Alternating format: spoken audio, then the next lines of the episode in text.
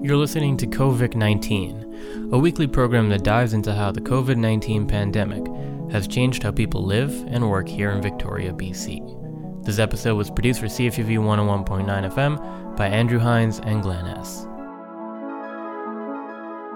Here's what's happened in the past week.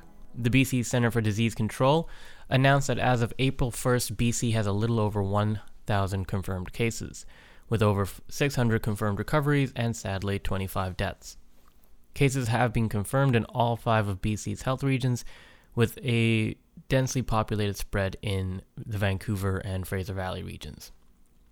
In a joint statement released on April 1st, BC's provincial health officer, Dr. Bonnie Henry, and Adrian Dix, the Minister of Health, recognized the ingenuity demonstrated by BC residents during this enforced period of self isolation. And I think it's uh, incredibly important for us now to maintain our strong social connections at a distance. It's one of the best ways that we can take care of ourselves and our families and our communities. And, and I've actually, there's a lot of examples that I've been seeing over the last little uh, couple of weeks and days. And the things that, that make me smile and make me realize that we are going to get through this together. One of them, of course, is the 7 p.m. cheer that we get, and my neighborhood does that too, and we go out there with our pots and pans. Um, things like people leaving flowers and groceries on the doorstep for their neighbors, and how appreciated that is. We've been seeing young children having virtual kindergarten and virtual play dates, and I know more of the, the virtual teaching and learning will be happening in the coming days uh, evening gaming marathons with, with teens. I mean, my uh, young people in my life tell me how much uh, you know they get to do stuff that before they used to have limits on. But you know what? These are the things that keep young people together too. We know there's stories of history teachers working with students to document their experiences during this extraordinary time. And I think that's something that we need to think about. The things that we that we're spending time on now and what this will mean for us in the future. We, we've seen more people um, with friends and family chats uh, on using social media, using video, using um, FaceTime than we've ever had before. And then there's some really interesting things like the Canadian flour mills are working 24 7 right now because hundreds of loaves of fresh bread are bought on Instagram every day, which is kind of different and good for us. And there are many other examples of people doing the right thing now. You know, the other part that we're seeing is community collaboration and, and businesses and communities wanting to contribute. And we've had hundreds of offers of support, many of which have come into me in my personal email. Not that I've been able to answer them all, but I have forwarded them on to, to many of the great team that we have that are, are looking at uh, what we can use and how we can um, use the support of people in our community to, to keep people safe. Globally, COVID 19 related deaths have passed the 50,000 mark, with over a million confirmed cases worldwide. On March 31st, the Pan American Health Organization Executive Director, Dr. Carissa Etienne, warned that with cases expected to escalate across North and South America, regional solidarity and cross border collaboration will be key in combating COVID 19 in the region. Although many of us are spending time apart to protect ourselves and others, we are connected like never before. We share this challenge and we also will share the solutions. What happens in the coming weeks will highly depend on our joint efforts on working and acting together, even if physically apart. Solidarity in our region has never had deeper meaning than it does today. The only way out of this situation will be if anyone, everyone, like, pardon, does his or her part while supporting others. Countries must work together, sharing resources, expertise, and making joint decisions that accelerate access to health services, promote research and innovation, and increase our ability to cope. PAHO will continue, as it always has, to help facilitate these exchanges between countries. We are guided by two pillars the scientific evidence driving the global response to COVID 19, and the solidarity that has made us stronger over the past 120 years. We need to combine our solidarity with the best possible science to ensure that the actions we take are commensurate to the scale of this pandemic. It is science and solidarity that will empower all of us in the Americas to control the spread of COVID 19, care for those that get sick, and ultimately to save many lives. Researchers across the globe are engaged in development and testing of potential vaccines. A potential COVID 19 vaccine is being developed at Cambridge University. Uh, Professor Jonathan Heeney, the head of viral zoonotics, discusses the potential timeline for the development of a vaccine. And it's going to be at least a year to 18 months before there is a vaccine where there's sufficient doses to vaccinate the most susceptible. And I think understanding that's really, really important. And that whole process of getting from discovery, which is where we are now, to a safe vaccine that is, you know, where there's really no side effects is going to be a year or two. No questions. I predict, looking at, at the rapid spread of this, that it and, and, and really how fast it's gone throughout all countries and all corners of the globe, we are going to still need a vaccine in 18 months or even a year or two from now. This, this problem is not going to go away. We're trying to understand about viral persistence, understand the asymptomatic carrier state, and indeed, you know, getting herd immunity is which is what people talk about is not going to happen in the next month or two that is going to take a very long time. Now, the other point to remember is we had another coronavirus outbreak very related to this called SARS. We call it SARS 1. This is a cousin of SARS, and it's come from the same host, which is bats. Particular species of bats in China carry a whole family of different types of coronaviruses which use receptors that we have in our airways and so it's just a matter of time before the next outbreak would come. And we would be naive to think, okay, this has gone away too, let's forget it. The point is that we're able to apply the same technology that we're using for a pandemic flu vaccine to the coronavirus problem. Dr. Eric Arts, the chair of the Department of Microbiology and Immunology at Western University's Schulich School of Medicine, described his team's research to the London Free Press. So, what we're trying to do uh, with this particular grant, and this has all come very quickly for us, is to try to develop uh, a vaccine to CoV 2 or uh, COVID 19. And we're capitalizing on the research we had previously done as a group, but mostly through young, Dr. Young Kang, in developing a vaccine for MERS, which is a related coronavirus then it doesn't take much to transition uh, knowing the sequence of this current virus and knowing the full length of the virus itself that we can introduce those elements into this vaccine construct that we had already been working on as a team, mostly through Young Kang, and then rapidly implement and start testing it and trying to get it into both animal studies and early phase human clinical trials. And we're moving at a very accelerated pace, probably more so than we would do with work we do on HIV vaccine or Zika virus or other things of that nature.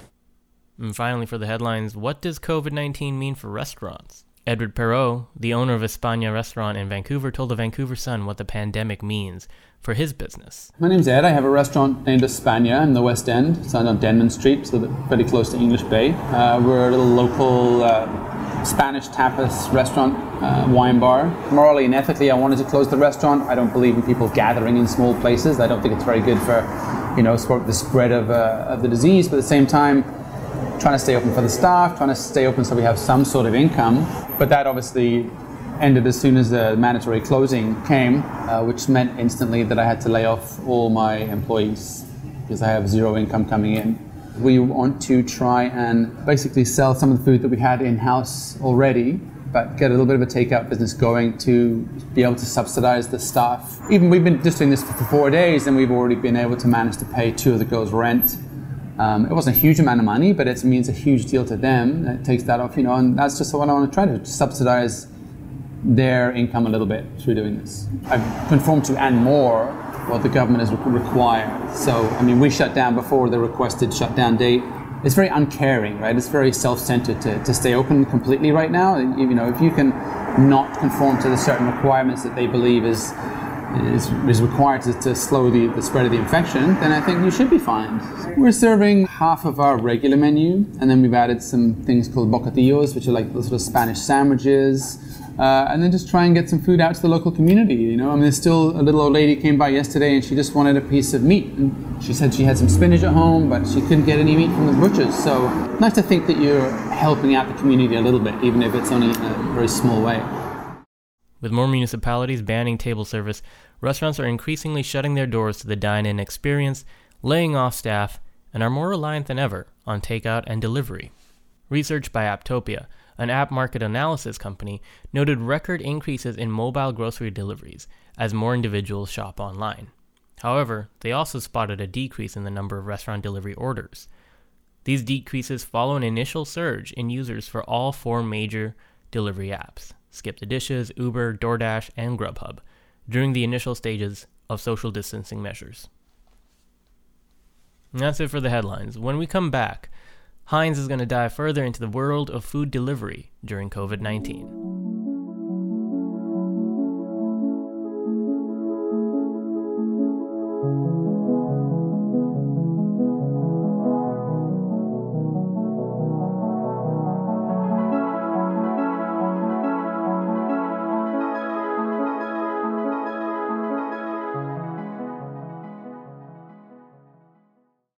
One of the first things I noticed when this whole situation started was the change in how I looked at food. At first, there was a brief moment of panic. Thoughts like, are we going to run out of food eventually? filled my head. But then I calmed down, and my mind started drifting towards the idea of our eating habits. How would this pandemic change the way we eat? Looking at empty shelves in stores briefly made me imagine a world where canned cat food was a delicacy and chefs were continuously coming up with creative ways to use it. Like, would I be telling my mom about a delicious cat food risotto I made in a few months' time? Luckily, that hasn't been the case, nor does it seem like it ever will be. But during all the chaos of tense grocery store trips, roller coaster stock market prices that I won't even pretend to understand, and headline after headline of surreal news, there has been a shift in a very specific food sector here in Victoria. In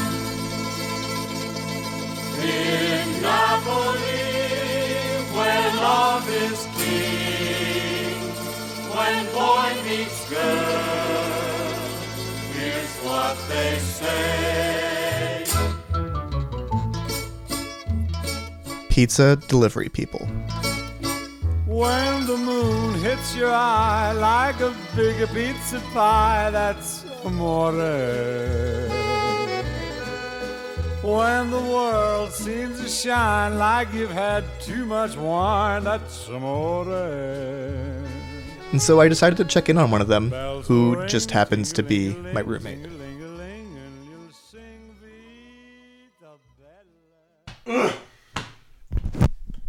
I gotta warm myself up. Get okay. ready. Let, let me know when you're warmed. it's, it, it's weird. It interferes with the method.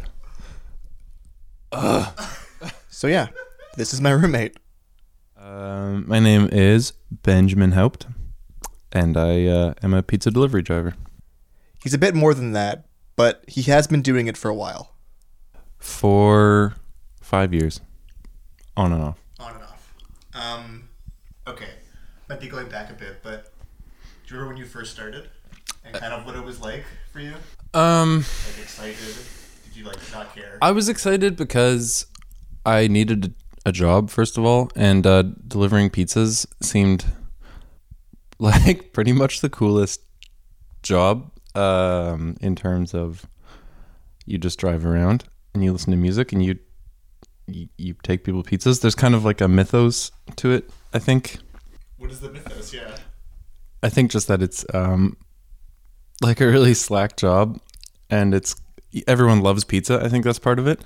And you sort of play this the role where you are the the pizza guy. It seems like it's kind of a almost a trope, although I can't really define it more than that. Everyone's just like, "Ah, pizza guy. Oh, the pizza guy."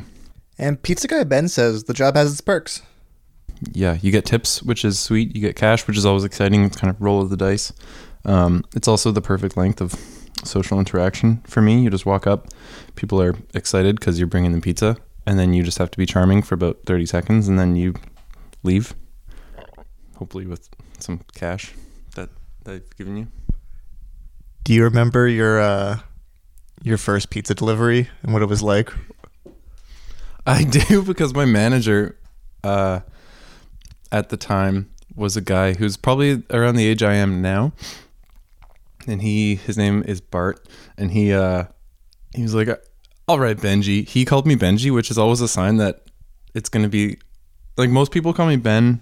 Some people call me Benjamin. People usually ask, and I just say Ben. But whenever somebody sort of unprompted calls me Benji, I think, oh, here, uh, this is good. You're one of these people. And he's like, all right, dude, I'm going to take you out for your first delivery.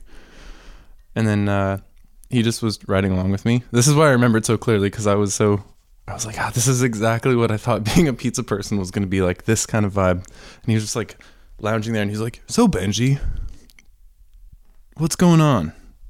Tell me what's up. And then he just like, he directed me where to go. And then uh, we got there. I was, he's like, all right. And I was like, so, I mean, do I just, it's just that I just walk up there and I do it. He's like, yeah. I was like, that's it. He's like, I mean, yeah. I was like, okay. Because that made sense. And so I did. I just walked up and I was like, hey, ding dong. Hey, uh, here's your pizza. Here's the, the total. How are you paying? Okay, debit. That's good. Uh, they took it, and I was like, okay, thank you, and that was it. And uh, it's it's it, yeah, it literally that was the learning curve, and it's it's stayed there ever since. That was how things used to be easy breezy, pizza squeezy. But then things started to shift at the pizza shop. Uh, yeah, it didn't really tangibly change. We were just it was kind of on that that far side of things. It's like when when an earthquake happens in like Peru, and you're like, oh dang, and you know that it exists, but it doesn't affect your life at all, and you're like, so it doesn't really exist for you. That's kind of how it was up until about a week ago, when all of a sudden it things it seemed like we turned the corner. And so Ben comes in for his weekly shift, totally out of the loop, walks over to the computer. And so I, I, I logged in on our computer system, and it was like read messages, and I scrolled through all the messages I'd missed over the week, and they became kind of increasingly not frantic, but just kind of like implementing this. Now we're implementing this. Like now, no contact. Now you have to stand this far away, and it kind of like they escalated quickly. Uh, so it was kind of just like funny to watch it all. I felt like I was in Interstellar. And much like Interstellar, he then heads out on an epic mission to deliver pizzas. And at first, things kind of seem normal. The only thing that's changed is the topic of conversation and the level of awkwardness. Normally, I mean, normally in the interactions, I feel like I tend to lead just because I don't. I kind of want to like start the conversation. You know what I mean? Kind of keep people talking and just kind of like make the interaction go by. So usually, I guess I was probably the the way that those interactions would be different because I was like, "Oh, how's your night going? Ooh, you're you're socially distancing. Good for you. You're doing your thing." And people would be like, "Oh yeah, haha." And it was kind of it's kind of a joke, but also like, you know, it's rooted in the knowledge that it's very much not a joke. Uh, most people are just kind of bemused. I would say. It's kind of like, huh? Isn't it crazy that we're this is happening? And it's like reality. Everybody just seems kind of stunned. I think is how I would put it. Have you had any like weird interactions where people are like kind of hesitant to like talk to you or like I don't know, like what are the protocols you have in place that kind of keep you safe? We have to try to be as sort of hands off and as no contact as possible. So that means that somebody answers the door. Uh, we no longer do cash interactions. We have to do the debit machine and tap only, which means that I have to punch into all the numbers, or I punch in everything in the debit machine, including sometimes their PIN. That's happened a few times, uh, and also including the tip option, which is a, a little uncomfortable. Just like looking at somebody, be like, "Do you want to tip me?" Um, but usually I just say that I'm like, "Wow, this is uncomfortable," and they're like, "Yeah, we get it." Um, but uh, yeah, I, and then I try to like you know we do the whole thing, and then I hand off the pizzas, trying to be as like distant as possible. I reach out my arms as far as they'll go, and they reach out as far as they'll go. Uh, I usually have to kind of talk us through the whole thing because people will just forget automatically. and I reach for the machine, I'll pull it away and be like, "Sorry, I can't, I can't let you touch this." Uh, usually by the like when they've already touched it by that point. But I, um, you know, and on top of that, then I sanitize the machine after every delivery, uh, and I just try to wash my hands as often as possible. Usually, like, when I get back to the shop, like between just like between anything that I'm doing, just trying to always make it make it the habit. So. Have you noticed a shift in towards people's gratitude towards you since like the shift of like becoming an essential service? I don't. I wouldn't say so. Even like in terms of like the amount of tips you get or anything. It's hard to say. Tips are so variable. Um, there's definitely been a couple people who are like, "Oh, thank you, stay safe." Like, it's like so stoked you guys are still delivering, but um, I don't think I. It's yeah, nothing that I would say is a se- like. I don't think so. Really, nothing super noticeable. And this kind of struck me as odd. I thought for sure there would have been some kind of noticeable shift in the way people looked at pizza deliveries. So, I decided to get a second opinion. Glenn, the CFUV station manager, and myself hatched a plan. We would both order a pizza for delivery and then try to interview whoever showed up to drop it off. It couldn't fail. Except it did. For Glenn. When I asked Glenn to send me the interview the next day, he sent me this instead. In an otherwise crazy world, you can always rely on pizza. It was the perfect night, the perfect combination. I would get to be productive, I'd be able to help Heinz research the state of pizza delivery. I got to interact with another actual human being for the first time in forever. And I'd get a pizza.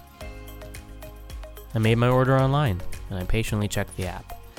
I saw the little map, saw my pizza come closer and closer. As the delivery turned down my street, I picked up my microphone and headed out of the door. It's Been so long since I talked to someone. Don't make it awkward, don't make it awkward, don't make it awkward. I mumbled to myself as I padded down the hallway. Oh, finally, human interaction. Human inter. Why is my pizza sitting on the stoop? Where's the delivery person? Wait, is that them driving away? Are, are they. They're waving. Oh, Heinz is not going to be happy with this.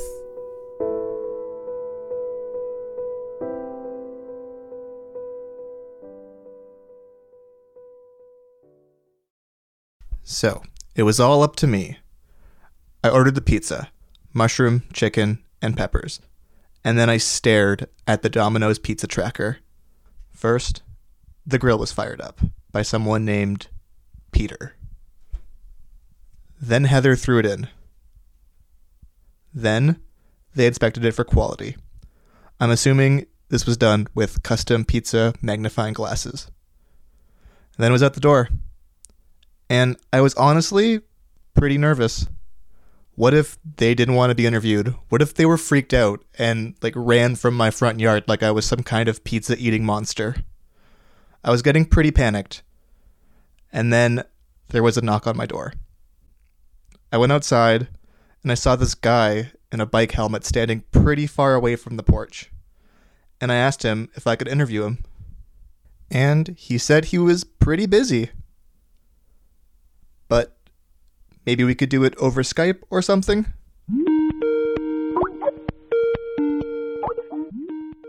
All right. Wow. Yeah. Thanks for doing this. This is kind of out of the blue for you. Yeah, no problem. Yeah, it's it's cool. I am I'm actually going into journalism at Carleton University next year. So this, This is Boschko. And yeah, he also delivers pizzas. Do you get a, I don't know, do you get asked to be interviewed like often as a pizza delivery person?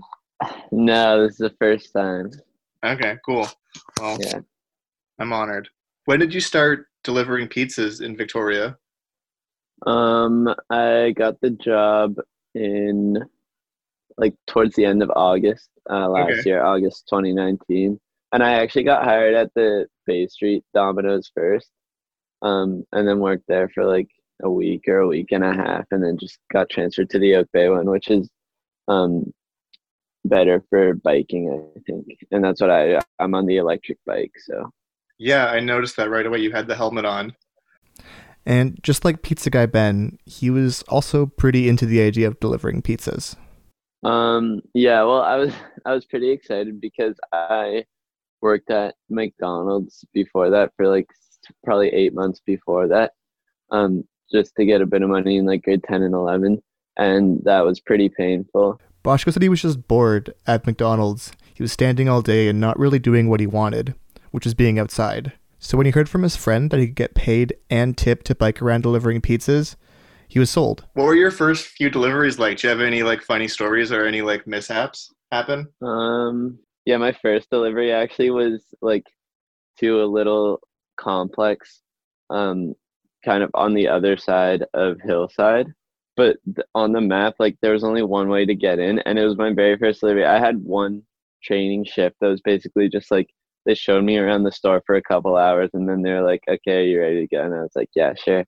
So I went out and um, and then took me a while to get there because I kind of got lost, even though it was really close. Like it was, there was only one way to get in, and I got kind of confused, so I got lost. It took me like an extra eight, probably yeah, eight or nine minutes to get there, and then I got there, and the guy only had a fifty dollar bill, but um, we're only allowed to carry fifteen dollars of change on us, so I didn't have the change for him. So then I was like, I don't know what to do. This is my first delivery, so I had to call the store, and then like, um, eventually got sorted out. But yeah, so the first delivery didn't go as smoothly as I would have hoped. And most nights he's into it. He just rides around Victoria and it's pretty easy going.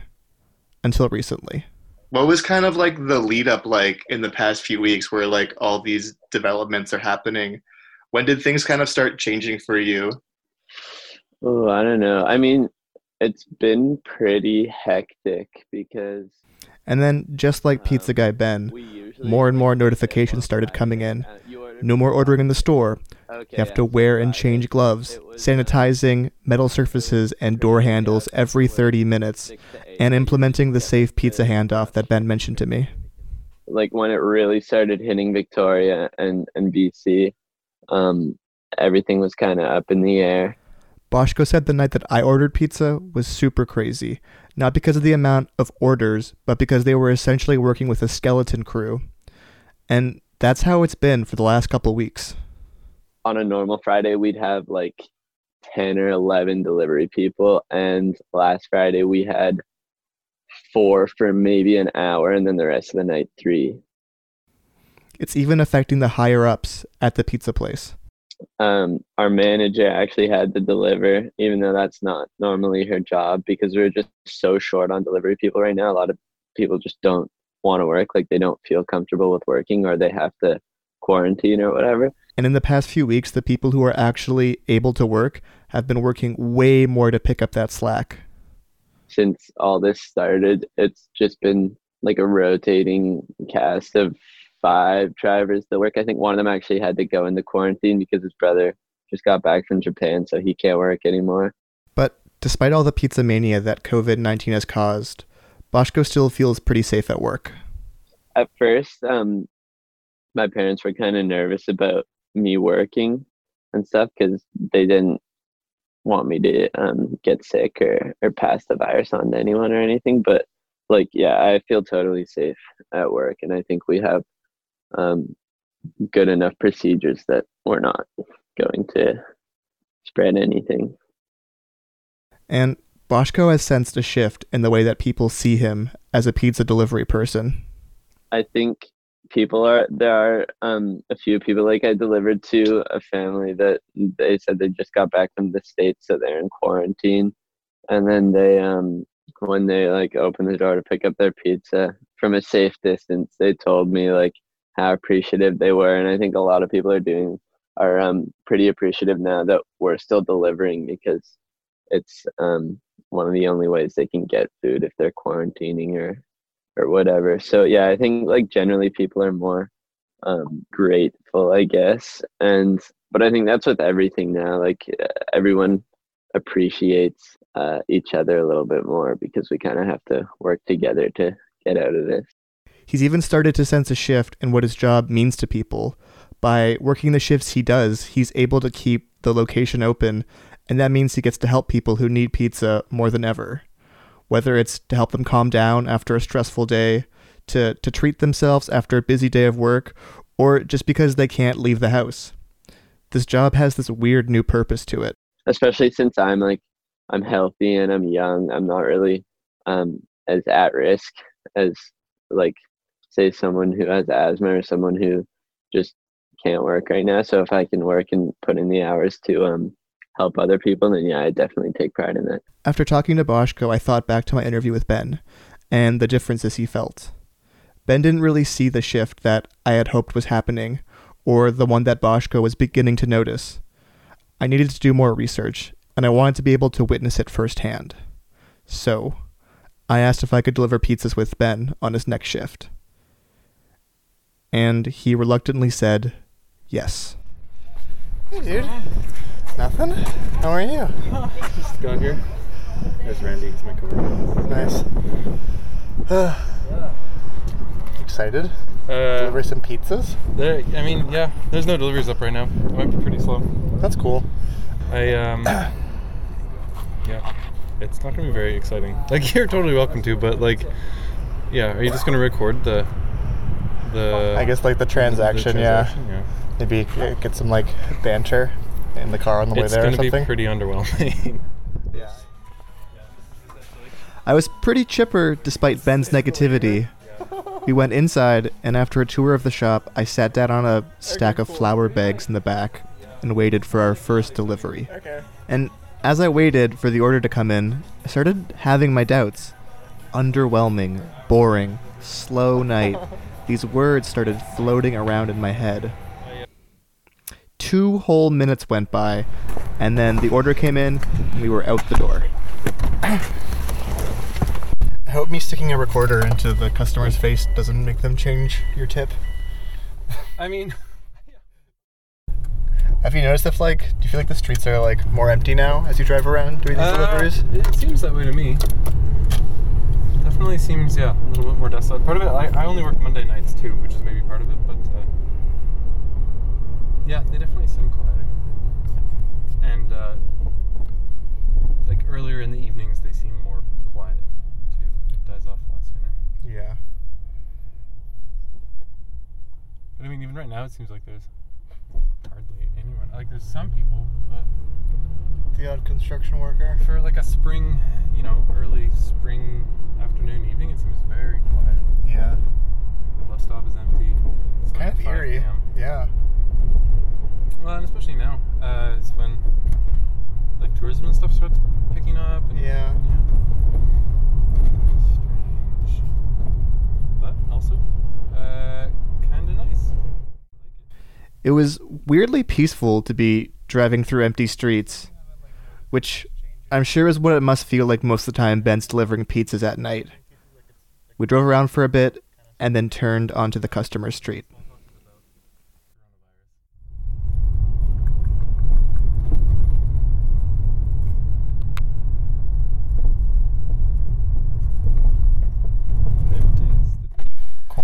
Let's go give this person pizza.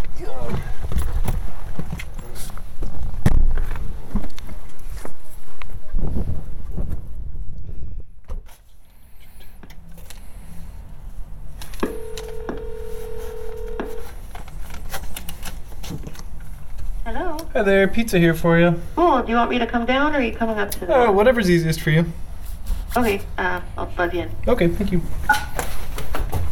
We went up the stairs, pizza in hand, opened the door, turned into a dark hallway, and they were there waiting for us, card in hand. Are you okay if we record this? It's totally fine. If we Oh, don't. sure. Yeah, cool. I warned him it's not going to be very super exciting, but It's uh, okay. Um, Nice. Total for you is forty-one twenty-one altogether. I have debit. Sure. And we have to do everything for you. Mm-hmm. I will. I will tip. I'll do the Okay. fifteen percent. Okay, thank you.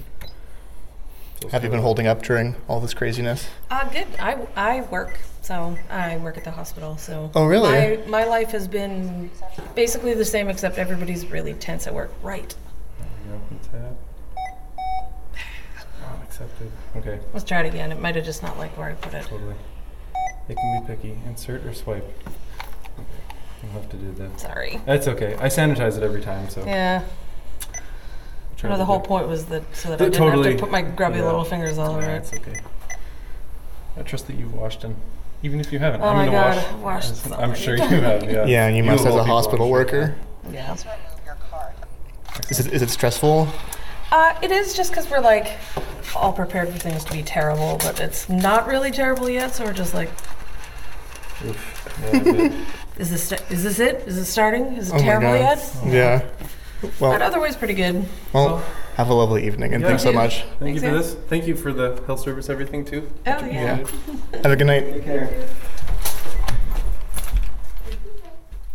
Weirdly enough, I I did have this sense of pride in handing this person pizza. And it's hard to say if I would have had the same feeling if it wasn't a pandemic or she didn't work at a hospital. Either way, I felt pretty good. And I think Ben did too. She gave me a pretty good tip. Yeah?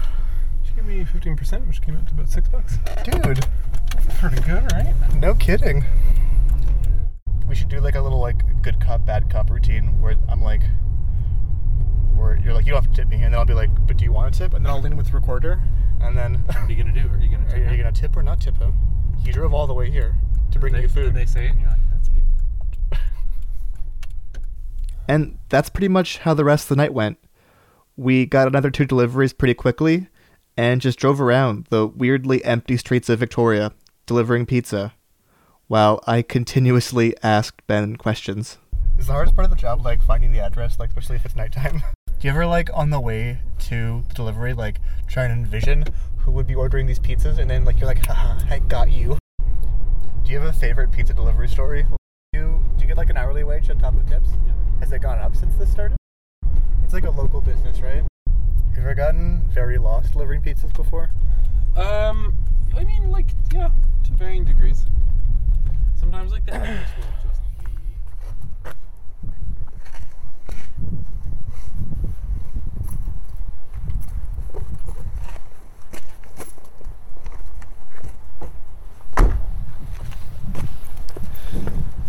What's it gonna be? Onto the back.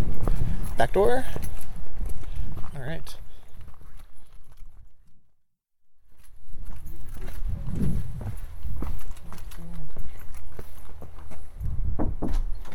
Hey there. Hey, how are you doing? I'm all ready for you. Are you? Perfect. Hi. Yeah. How are you? I'm good. I'm a producer with uh, the UVic radio station. We're Oh, doing a story on pizza deliveries right now. Oh, okay. To Yeah. do with the whole everything.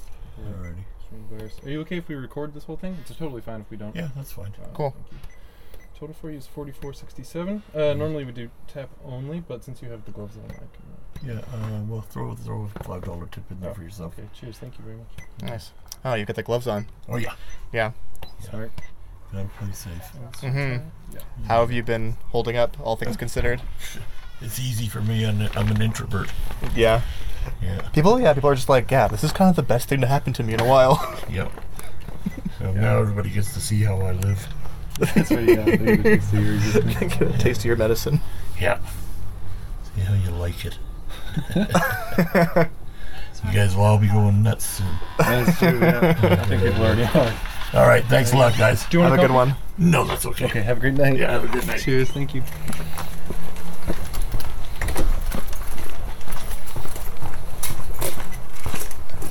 There she be. Dude.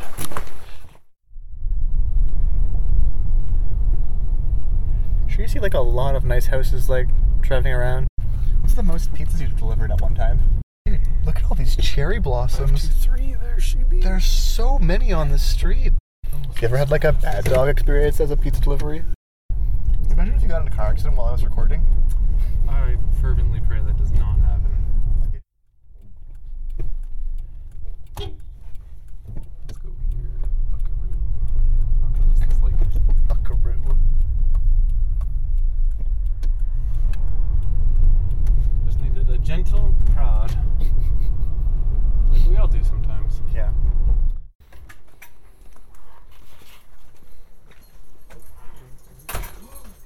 Oh my god.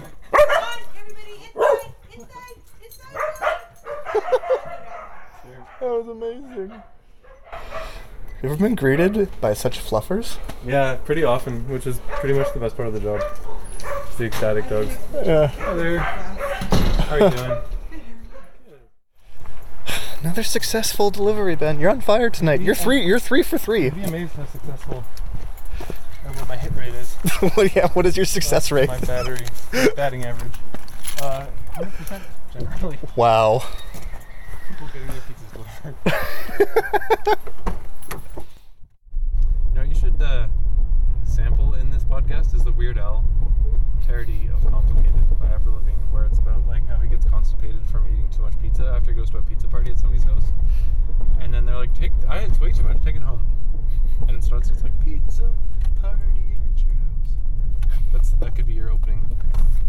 I'll, I'll run it by Glenn and see what he says. Also, I don't know. Probably have to get the rights for that, right? Yeah. All right. Well, I'll start start a email campaign to Weird Al's people. Weird Al's chill. After the third delivery, I thanked Ben and biked home. I could have stayed for longer, but I didn't want to take up any more of his time. I ended up talking to Ben the next day, and he said that throughout the rest of his shift, he actually did start to notice a surge in gratitude, but that it was just nice and didn't make him think he was special or anything. Ben's pretty humble. Uh-huh. Extra cheese. Uh-huh. Save a piece for me. Pizza party at your house. I went just to check it out.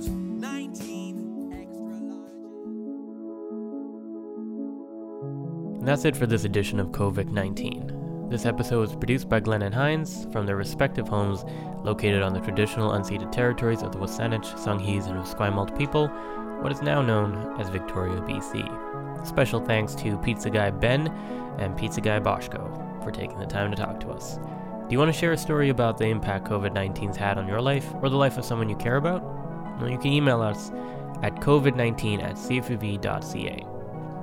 Remember, wash your hands, stay home, practice social distancing, and stay tuned for health updates from the Island Health Authority, the BC CDC, and Health Canada.